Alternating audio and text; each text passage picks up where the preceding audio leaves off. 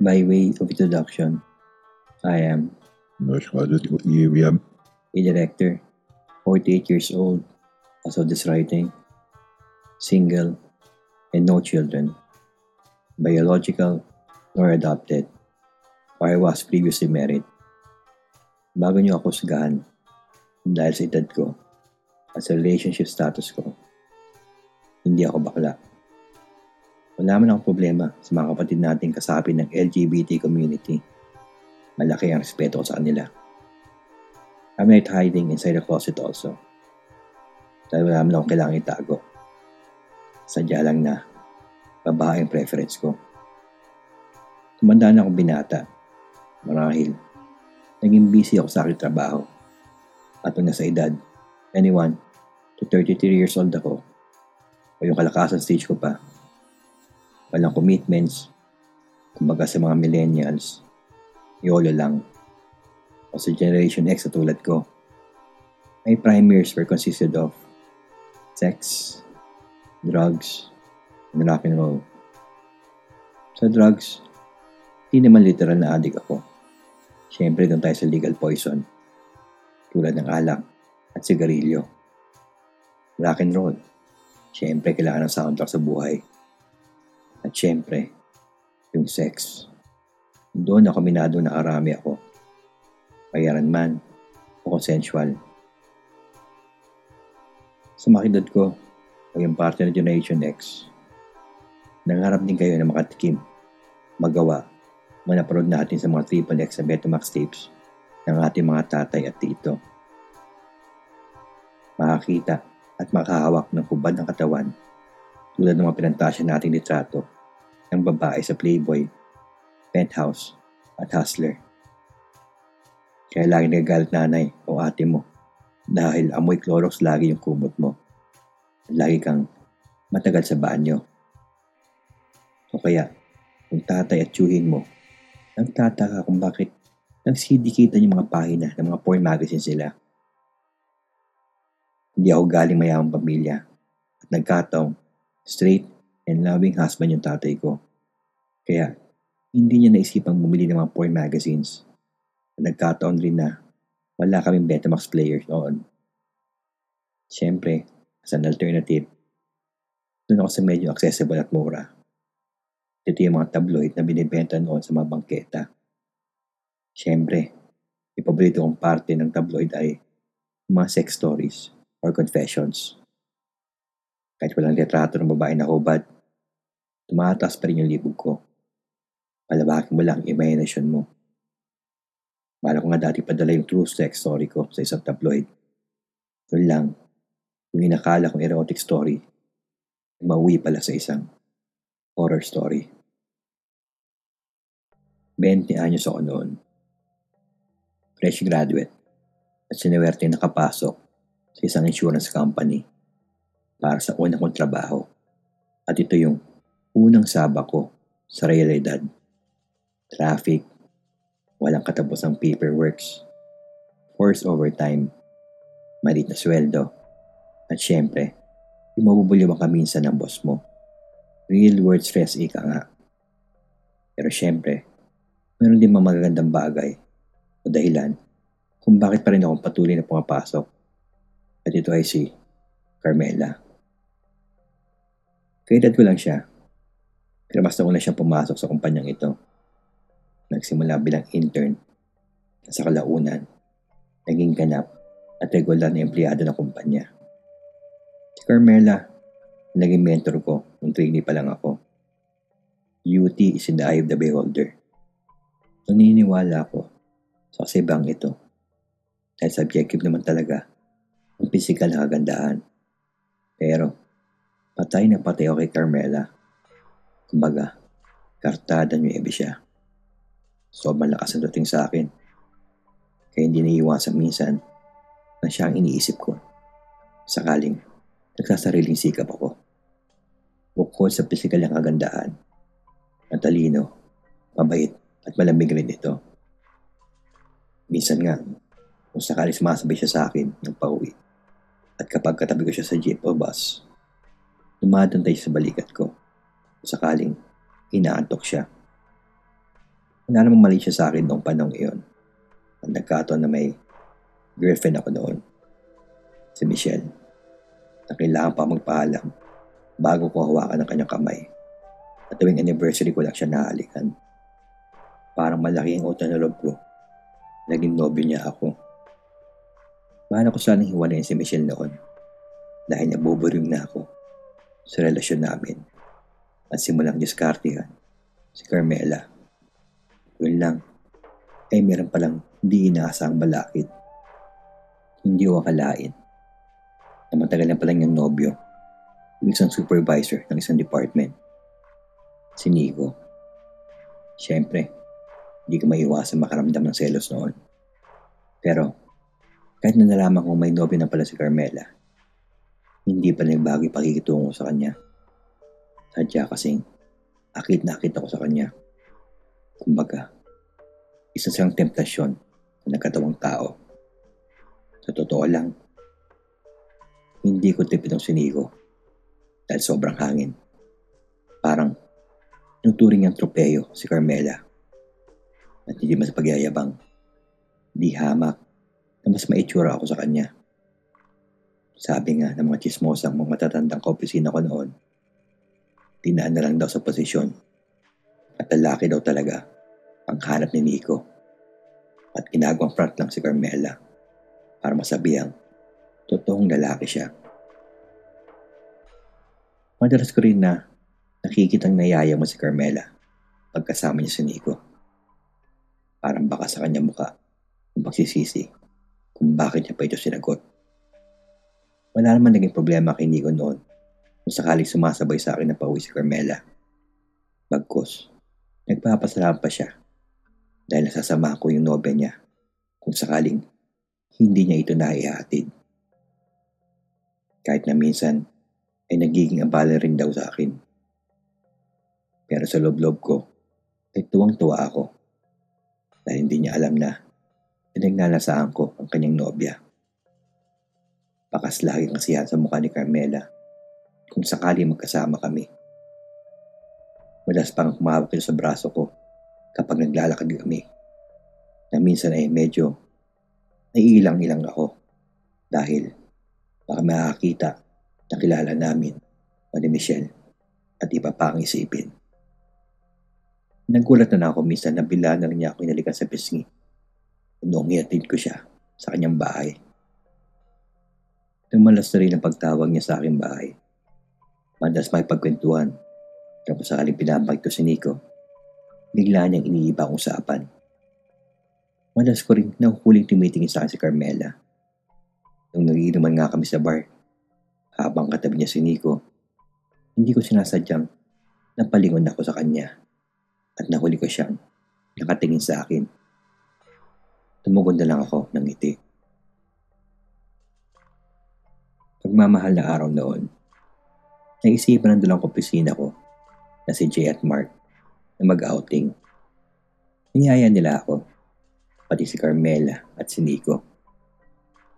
Sumangay naman ako dahil gusto gusto kong makapag-relax at syempre dahil kay Carmela kahit kasama pa ang kanyang nobyo. Dalawang araw bago kami tumungo sa isang resto sa Baguio na nirenta ni Jay tumawag sa akin si Michelle. Galit siya sa akin dahil nakalimutan kong tumawag sa kanya at madalas na busy lagi ang akin landline. Naghihinala si Michelle noon dahil baka may iba akong babae. Sinabi ko sa kanya na madalas kasi gamitin ng aking ate ang aming landline para makonekta siya sa internet. At para mawala kanyang hinala, nayaya ko lang si Michelle sa parting naming outing. Madaling araw ng Huwebes Santo noon, nagkita-kita kami sa tapat ng opisina habang inihintay namin yung inarkila naming van. Napansin ko yung pagiging tahimik ni Carmela. Unisip ko noon ay dahil sinama ko ang aking nobya. Halatang umiiwas din sa si Carmela noon. Nung nasa loob na kami ng van at nung Nasa resort na kami. Kahit si Michelle, nakalata din. Sinabi ko lang kay Michelle na maaring may report ako na nakalimutan kong tapusin. Kaya medyo bad trip si Carmela sa akin. Parang lintang nakadikit sa akin noon si Michelle.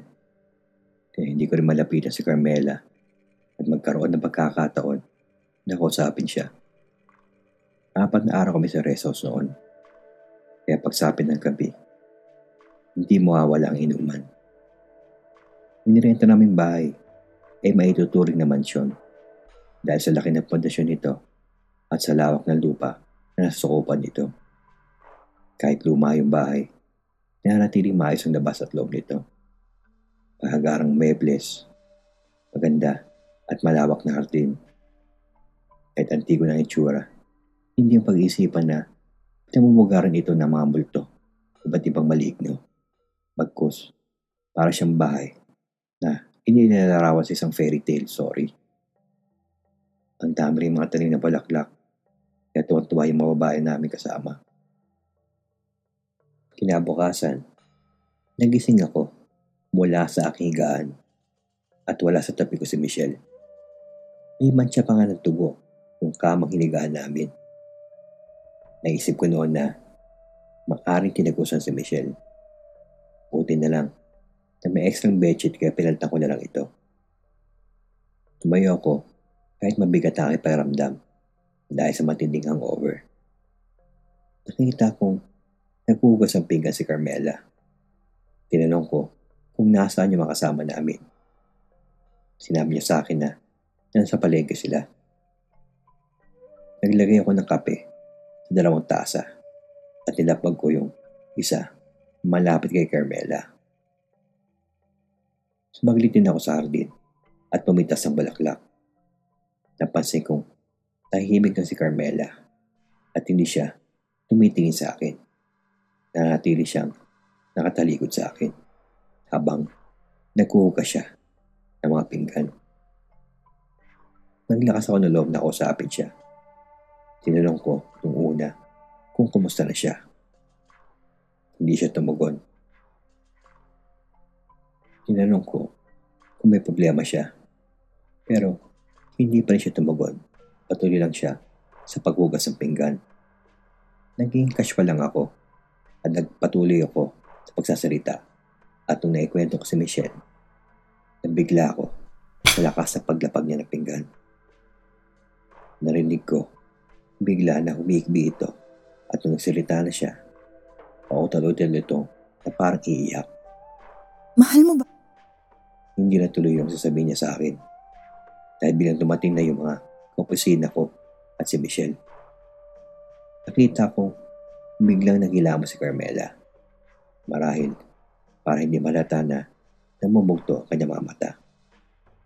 Habang si Michelle naman ay nalapitan ako para iabot sa akin ang pasulubong niyang peanut brittle. Noong gabi, nandun kami malapit sa fireplace. Habang nagtatagang kami na aming biniling alak, Katabi ko si Michelle noon habang katapat namin si Carmela at Nico. Napapansin ko rin na sumasaglit ang tingin sa akin noon si Carmela. Pero nagpatemali siya lang ako dahil mahirap na at mahuli pa ako ni Michelle. At mahirap mag-invento ng dahilan. Basag na basag ako dahil sa dami kong ininom. Natapos kami ng alas 4 ng umaga. Nalipungatan ako at nagising ng mga alas 9 ng umaga. Wala na naman sa tabi ko si Michelle. Kahit tantam ko yung over ko, tumayo pa rin ako. Naisip ko na na baka namasyal o namalengke na naman si Michelle kasama yung mga opisina ko. Hanggang nakita ko si Carmela. Naghuhugas ang pinggan. Nanlaki yung mata ko at nakaramdam ako ng matinding lipo dahil sa kanyang suot. Nakasuot siya ng mahaba at puting sando habang aninag na aninag itim niyang panty at bakat na bakat ang kanyang hinaharap. Haratang hindi nagsuot ng bra.